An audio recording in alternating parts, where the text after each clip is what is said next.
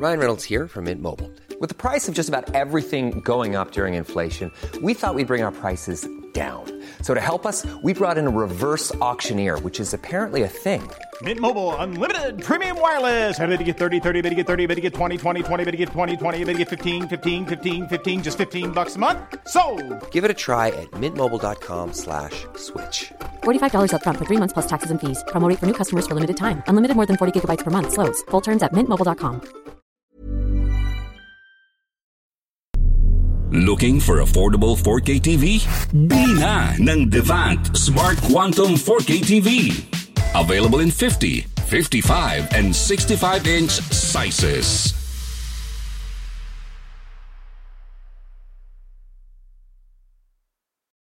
Pustahan tayo, napapa-aircon lang yan, oh.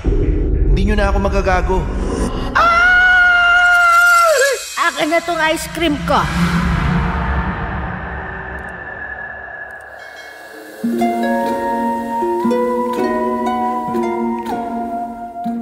Magandang gabi po, Ms. Anne, at sa lahat ng mga nakikinig ngayon sa programa ninyong Kwentong Takip Silim dito sa YouTube. Itago nyo na lang po ako sa pangalang Bonnie. 42 years old na ngayon. Dating crew sa McDonald's na matatagpuan sa bandang South. Huwag na lang po nating pangalanan ng branch namin. Baka kasi hindi na ito puntahan ng mga customer kapag nalaman nila ang dating kwentong katatakutan na nangyari dito. 22 years old ako noon at hindi pa graduate sa college kaya napilitan na akong mag-working student para may pangtustos ako sa pag-aaral ko.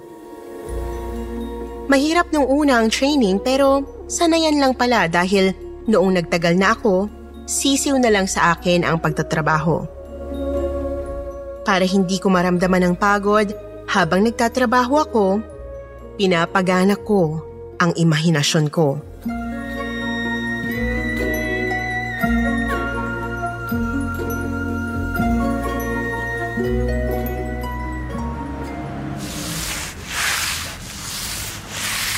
Lena, nakita mo yon?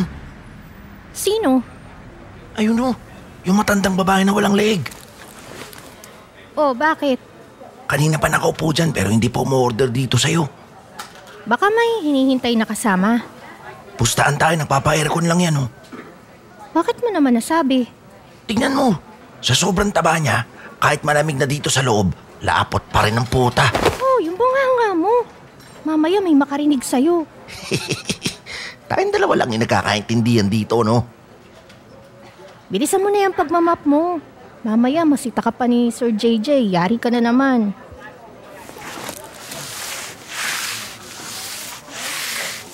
Ayun, ayun. Nakikita mo yon? Sino na naman? Yung nandun sa sulok malapit sa CR. Yung lalaki maitim na kulot ang buhok. Tsaka yung babaeng morena na naka-hoodie. Malaki ang inaharap. Yun o. Yung sexy na Pinay beauty. Parang Rochelle Pangilinan. Shh! Malaki ang hinaharap. Ang bastos mo. Tumahimik ka nga. Nagtatrabaho tayo eh. Alam mo, pansin ko lang na mag-aanim na buwan na silang palagi nakatambay sa spot na yan. Kundi kahapon, madaling araw kumakain dito yung magjowa na yan eh. Palagi mo ilang taon na sila. 18? 19? Parang 27, 28 eh. Di naman. Baka 20? 22? Palagi may budget yung dalawang yan. Minsan bakit ang ino-order nila? Sila lang ang umuubos ng chicken. Palagi sila dito. Feeling ko malapit lang ang bahay nila dito. Nakita ko na sila dati. Ayaw mo nun? May regular customer tayo. Pero parang iba yung mood nila ngayon eh. Kanina pa sila nakaupo dyan. Pero hindi pa sila halos gumagalaw. Nag-uusap pa sila? Parang hindi eh. Madalas, tawa ng tawa yung magjowa na yan eh. Minsan chill lang, tamang makafe, ganyan, kape-kape. Pero ngayon, iba na eh. Tignan mo yung babae. Parang gusto lang umiyak. Pustahan tayo, buntis yan oh. Sabi ni Sir JJ, nahuli niya raw yan ng isang buwan. Nagkulong sa CR natin eh. Paglabas, may fetus na nakita sa basurahan ng CR. Ay shit! Siya ba yung nanay ng fetus na yon? Shh! Ilakas ba? Mamaya, krumpali na naman ako ni Sir JJ. Hindi yan. Basta huwag tayong magpapauli na nagdadaldalan dito. Siya pala yung naglaglag ng baby sa CR. Buti hindi tayo naka-MJ style dun, no? Sabi ni Sir JJ, pero alam mo naman yung manager natin. Parang ikaw. Anong parang ako? Hindi ako nagli-lipstick, no? Hindi yun. Pareho kayo. May pagka-OA gumawa ng kwento. Dinaig pa yung mga bakla sa parlo, Diyos ko. Hoy, di ako bakla ah. Baka yun pang dalawang yun. Sino naman? Yung dalawang gwapong lalaki na mukhang koreano. Mga opa ang datingan eh. O bakit, naiingit ka? Ha? Bakit ako maingit sa mga baklang tulad nila? Tsaka nagugluta lang yung mga yan kaya mapuputi. Alam ko yung puti na natural. Yung kanila parang alagang collagen na sinamahan ng red ginseng na galing binondo eh. Gusto mo para matahimik tayo, tanungin ko yung dalawang bakla na yan ano? Bakla? Yang dalawang maskuladong chinito na yan? Oo, magjowa yan. Pustahan tayo. Top dyan yung lalaki nakasombrero. Bottom si kuya na nakashorts. Ikaw talaga, Bonnie. Kalalaki mong tao, daig mo pa yung baklang chismosa sa amin. Napaka-judgmental mo. hindi ako judgmental no. Sinasabi ko lang yung totoo. Pustahan tayo kaya hindi nag-uusap yung dalawa na yan. Kasi si kuya na nakasombrero, may bago ng lalaki. Si kuya naman na nakashorts, hindi niya matanggap, napapalitan na siya. Kaya titig na titig eh. Tingnan mo parang iiyak. Oy, Bonnie. Panay na naman ang chika mo dyan kay Lena. Hindi tuloy makapagkahera na maayos yung tao. Pumunta ka doon sa magjowa na nasa sulok. Uh, bakit po Sir JJ? Pumunta ka doon. Magdala ka ng ketchup. Nagre-request yung lalaki. Bilisan mo. Eh parang hindi na nila kailangan ng ketchup Sir JJ eh. O bakit mo nasabi?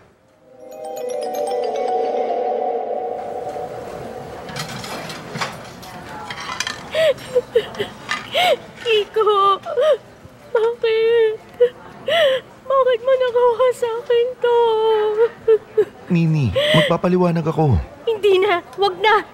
Tapos na tayo. Ayoko na sa'yo. Yun ang big scene ng taon. Ayo po sir oh. Dinaig ang kay drama. Nini, baby. Saan ka pupunta? Bitiwan mo ako. Sandali naman, mag-usap tayo. Bitiwan mo sabi ko. Tapos na tayo. Nini, saan ka pupunta?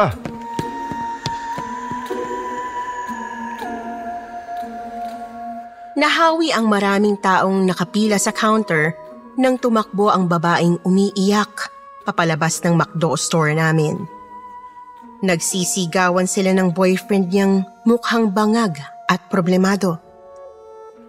Sinundan ng lalaki ang humahagulgol na babae hanggang sa labas. Lahat kami nakatingin sa kanila mula sa loob.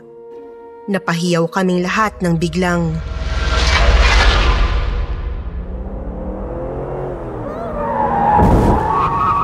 Naku, nasagasaan yung babae ng truck. Oh my God! Hala, Yung babae! Babae, grabe bagang ulo. Labas ang bituka niya. Ano? Nagulungan? Mukha? Sir JJ, okay lang kayo? Sir JJ, okay lang kayo? Nakakatulong ba sa mukha? Pinakakaawa. Hindi na kami naging okay simula nang mangyari ang aksidente na yon. Magmula nang mangyari yon, kung ano-ano ng kababalaghan ang naranasan naming mga crew at customers mismo ng McDo. Isang madaling araw, graveyard shift kami ni Lena nang biglang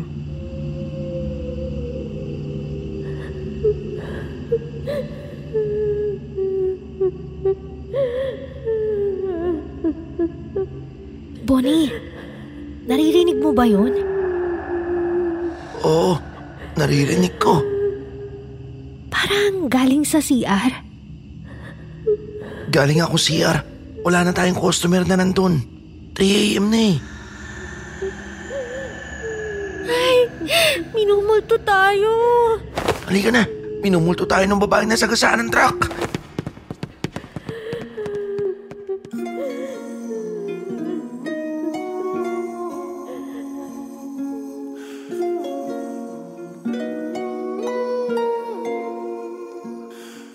saring kwentong kababalaghan na ang kumalat sa buong store namin, Miss Anne. Yung isa naming crew na babae, si Precious Joy, nakita niya raw ang sarili niya minsan sa salamin ng banyo na butas-butas ang mukha niya.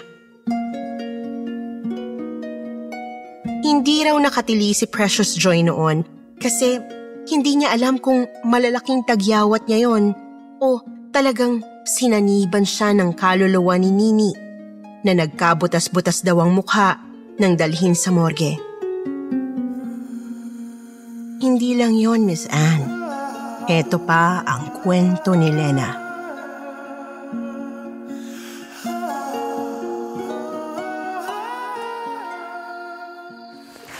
Nasa loob sina Terry, Ferds at Checo noon nang maiwan kami ni Christy sa cashier. Madaling araw na, mga 3.35 a.m. sa orasan natin. May babaeng malaki ang dibdib na nakahoodie ang pumila sa kaha ni Christy. Nandito naman ako sa kaha ko. Maya-maya pa, Bonnie, narinig ko yung iyak ng babaeng nasagasaan. Kinilabutan ako. Tumingin ako dun sa kanto sa spot kung saan sila nakatambay nung jowa niya. Walang tao dun. Pagtingin ko sa kaha ni Christy, nasa loob na nitong cashier yung babaeng nakahoodie. Nakatayo sa likod ni Christy pero hindi niya alam. Anong ginawa mo? Tumili ako.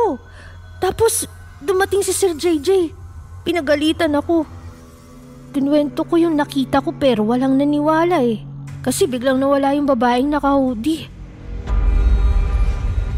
Bonnie, yun pa rin yung suot niya.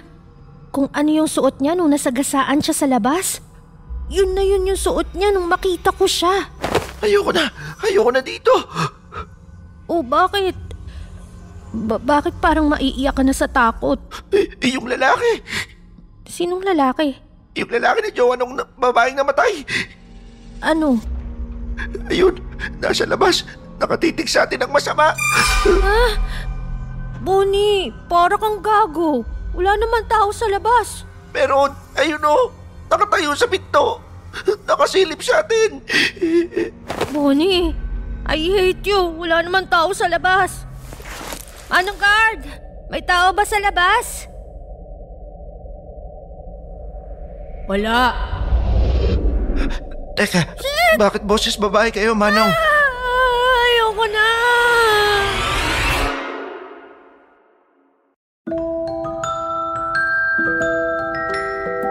Yun na ang pinaka nakakatakot kong karanasan bilang crew sa McDo, Miss Anne.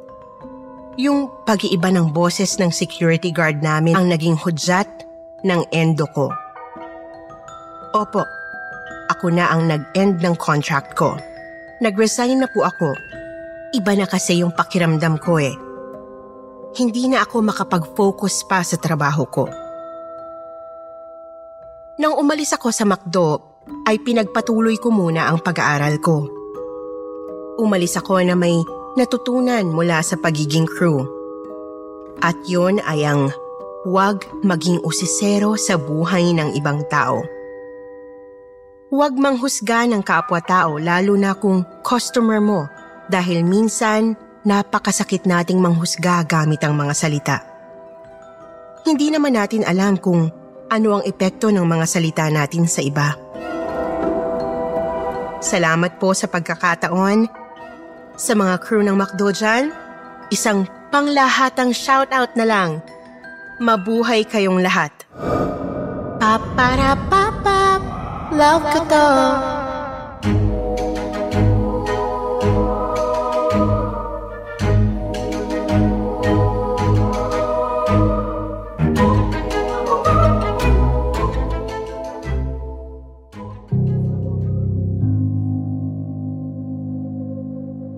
Magandang gabi po, Miss Anne.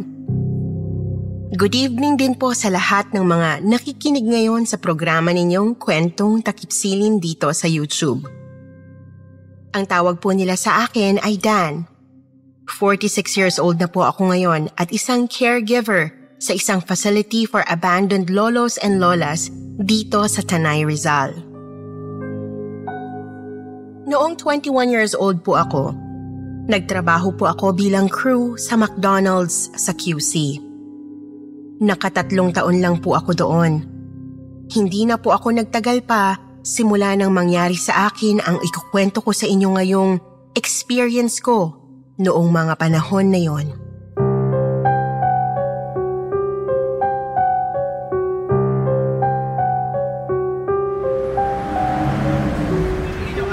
Good morning, sir. Can I take your order now? Dan, anak, Uh, anong ginagawa mo dito? baka pwede tayo mag-usap, anak. Nagtatrabaho ako.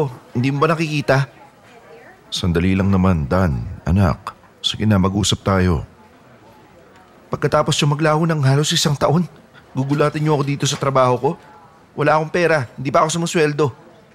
Hindi pera ang pinunta ko dito. Hoy, Tay. Malaki na ako. 21 anyos na ako. Hindi niyo na ako magagago. Nagpunta ako dito para makiusap sa'yo. Busy ako. Tumabi na kayo dyan. Mahaba ang pila oh. Alagaan mo muna ang lola mo. Wala na kasi magbabantay sa kanya sa bahay ng mga tita mo. Oh, bakit ko naman babantayan yung matandang nambugbog sa akin simula pagkabata? Magsama kayo ng nanay mo. May sakit ang lola mo. Malubha. Sabi ng doktor baka buwan na lang ang itatagal niya. Hindi ako nurse. Hindi rin ako caregiver. True ako dito sa McDo oh. Wala akong alam sa pag-aalaga ng matatanda. Lalo na ng mga matatandang masasama ang ugali. Patawarin mo na ang lola mo. Hindi ka niya sasaktan ngayon. Matanda na siya eh. Ikaw na lang ang anak ko na maaasahan ngayon. May kaso pa ako eh. Kailangan ko pang magtago anak. Hindi ko na problema yun, Tay. Buhay niyo yan. Buhay ko to. Tumabi na kayo dyan. Nakatitig na yung manager sa akin, oh. Pero Dan, anak, Next, please. Yes, ma'am. Uh, may I take your order, please?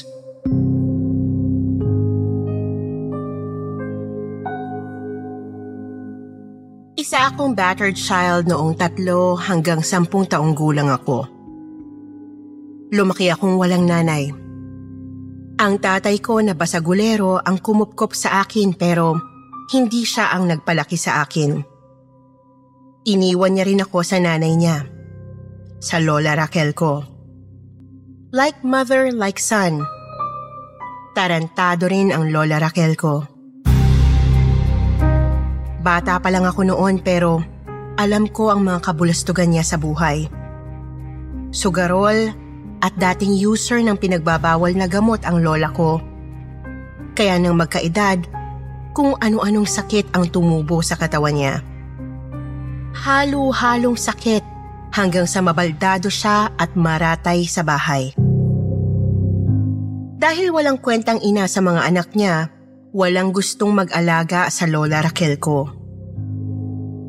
Hindi ko alam kung parusa o pagsubok ng Diyos ang magkaroon ng isang pangit na pamilya. Oo, Miss Anne, wala nang papangit pa sa ugali at lifestyle ng kinamulatan kong pamilya. Kaya siguro maaga akong nagsarili para makalayo lang sa sinumpa kong kabataan. Yun din siguro ang rason kung bakit naging mailap at bastos ako sa mga matatandang nakakasalamuha ko.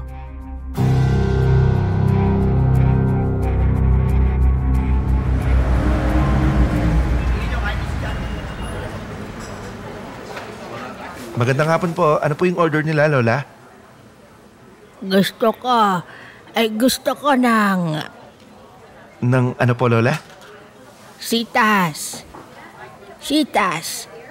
Sitas. Ay, wala po kaming sitas, Lola. Ako. Ako, sitas ako. Ah, sisitas kayo? Oo. Sitas abihon. Ako si Sitas Abihon. Abihon, apelido ko. Sitas, pangalan ko.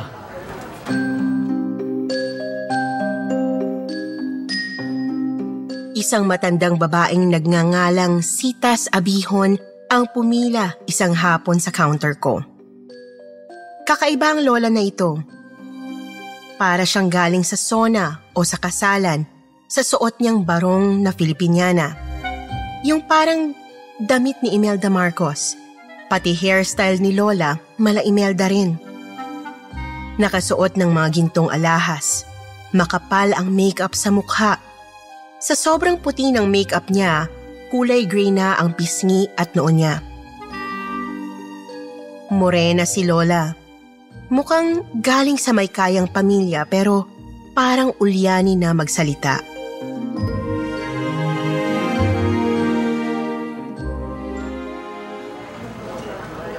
Ano pong order niyo, Lola Sita Sabihon? Gusto ko ng ice cream. Ice cream? Ah, you mean Sunday Lola Sitas? Hindi. Chocolate. Chocolate. Hot fudge Sunday po? Ice cream. Hindi Sunday. Ang kulit naman itong matandang to. oh. Ah, Choco Sunday po yung tawag namin sa chocolate ice cream na gusto po ninyo. Pahinga ko. Isa. Okay po, yun lang po ba? Ah, how about fries or burger, Lola? Ice cream lang gusto ko. Chocolate. Okay po, wait lang po. Kumuha ako ng isang cup ng bagong gawang hot fudge sundae at muli ko siyang hinarap sa kahera. Ah, that will be 44 pesos lang po, Lola. 44. Opo, ah, 44 pesos.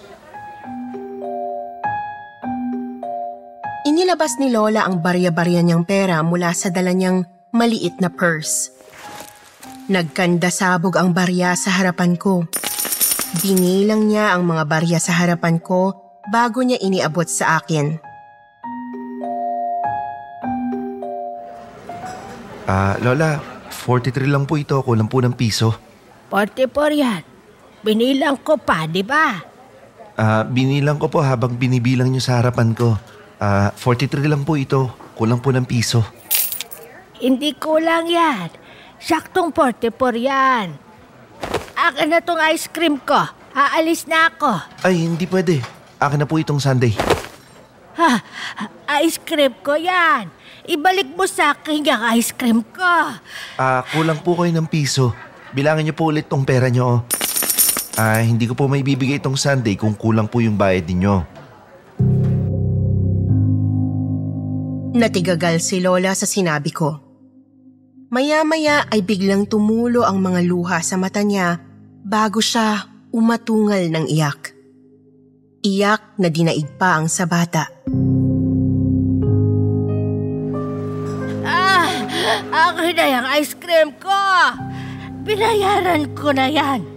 Ibalik mo yung ice cream ko.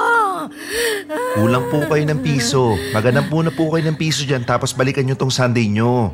Piso lang. Pinagdadamot mo pa. Piso lang. Maramot ka. Madamot. Aalis na ako.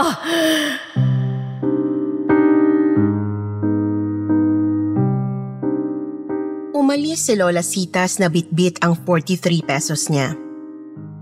Umalis siyang umiiyak dahil wala siyang Sunday na nakuha. Hinayaan ko siyang lumabas ng store namin at nagpatuloy ako sa pagtatrabaho. Nang malapit nang matapos ang shift ko kinagabihan, nakiusap ang barkada kong si Troy na i-assist ko siya sa trabaho dahil first week niya pa lang. Pumayag ako dahil mabait si Troy sa akin. Higit sa lahat, maalaga siya. Sa kanya ako lumalapit kapag malungkot ako. 24 hours na open ang store namin. Pandang alas dos ng madaling araw, pumasok sa loob ng kitchen si Troy para mag-imis ng basura. Naiwan ako sa counter para tulungan siya. May isang grupo ng mga may edad na kababaihan ang dumating sa store namin. Lahat sila mga mukhang puyat at pagod. Pare-pareho sila ng suot na t-shirt. Kulay puti ito na may print ng mukha ng isang matandang babae sa harapan. Good morning ma'am, ano pong order nila? Magkano isang Choco Sunday dito? Ah, hot fudge Sunday po? 44 lang po isa ma'am. 44 daw yung Sunday, Amelia. Ah, ilan po yung bibili niyong sundae, ma'am? Ilan ba kaya niyong ibenta? Isang daang piraso ng sundae, kaya ba? Sunday ba yan, Dan? Oo, Troy. Isanda na hot fudge. Kaya ba ng machine? Naku, hindi na available yung Sunday natin, Dan. Kanina pa nakapatay tong machine. Pinapalinis ni manager. Um, ah, ma'am, pasensya na po pero wala po pala kaming Sunday ngayon. Ano? Naku Amelia, wala na raw Sunday. Ay, sorry po ma'am. Iba na lang po yung orderin nyo. Hindi pwede. Chocolate sundae ang gusto ng nanay ko eh. At ang bili ng nanay ko, ibili siya ng maraming chocolate sundae bago siya namatay. Sino pong namatay? Eto, nanay ko. Nangilabot ako nang ipakita sa akin ng may edad na babae ang nakaprint na mukha ng nanay niya sa suot niyang puting t-shirt. Nakita ko na ang mukhang yon. Binasa ko ang nakasulat na pangalan sa ibaba ng picture. Sita Sabion. Rest in peace, nanay. Sita Sabion? Oh, bakit parang nakakita ka ng multo, kuya? Patay na siya? Ah, kailan pa po namatay si Sita Sabihon? Dalawang linggo nang nakaburo lang nanay ko. Hindi lang namin mailibing agad kasi kahapon lang dumating tong kapatid kong si Amelia mula sa States. Mamayang umaga na ang libing kaya nakasuot kami ng ganito. Dalawang linggo na siyang patay? Ma'am, imposible po yun. Bakit? Dahil kausap ko lang po siya kaninang hapon eh. Ang nanay ko? Kausap mo? Opo, kaninang hapon po. Dito mismo sa counter na to. Ah, bumibili siya ng chocolate ice cream. Kaso, hindi ko siya nabigyan ng chocolate sundae eh. Bakit hindi mo binigyan? Eh, kulang po kasi ng piso yung bayad niya. Piso? Kulang ng piso? Piso lang? Hindi mo pa pinalampas? Paborito niyang Choco Sunday dito sa McDo na to. Alam mo ba yon? Amelia, halika na. Umalis na tayo dito. Sa ibang McDo tayo bumili ng Sunday para sa nanay. Hindi ko napatawad ang sarili ko sa ginawa ko kay Lola Citas. Hindi ko alam kung minulto niya ako para turuan ng leksyon o para lang magparamdam sa akin at sabihing gusto niya ng chocolate ice cream bago siya ilibing. Dahil sa pangyayaring yon ay napilitan akong alagaan ang sarili kong lola. Nagkabati kami ng tatay ko dahil sa desisyon ko. At sa tuwing uuwi ako mula sa trabaho, pinasasalubungan ko ang lola ko ng hot fudge sundae, yung paboritong chocolate ice cream ni Lola Sitas. Hanggang dito na lamang po ang kwento ko. Salamat po. Paalam.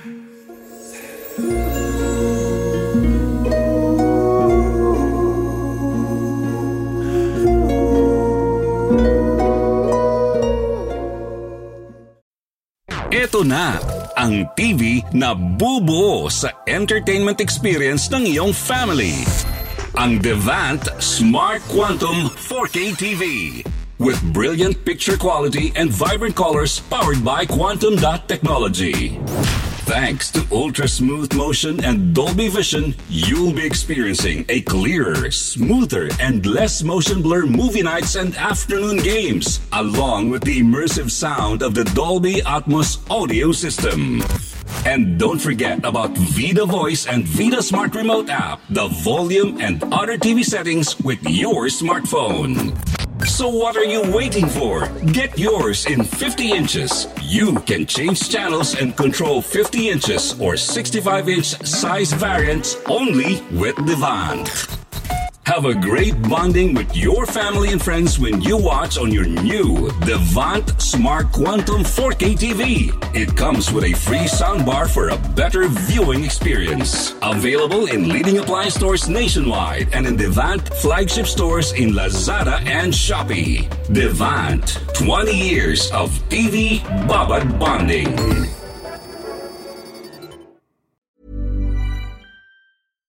Even when we're on a budget, we still deserve nice things. Quince is a place to scoop up stunning high-end goods for 50 to 80% less than similar brands. They have buttery soft cashmere sweaters starting at $50, luxurious Italian leather bags, and so much more.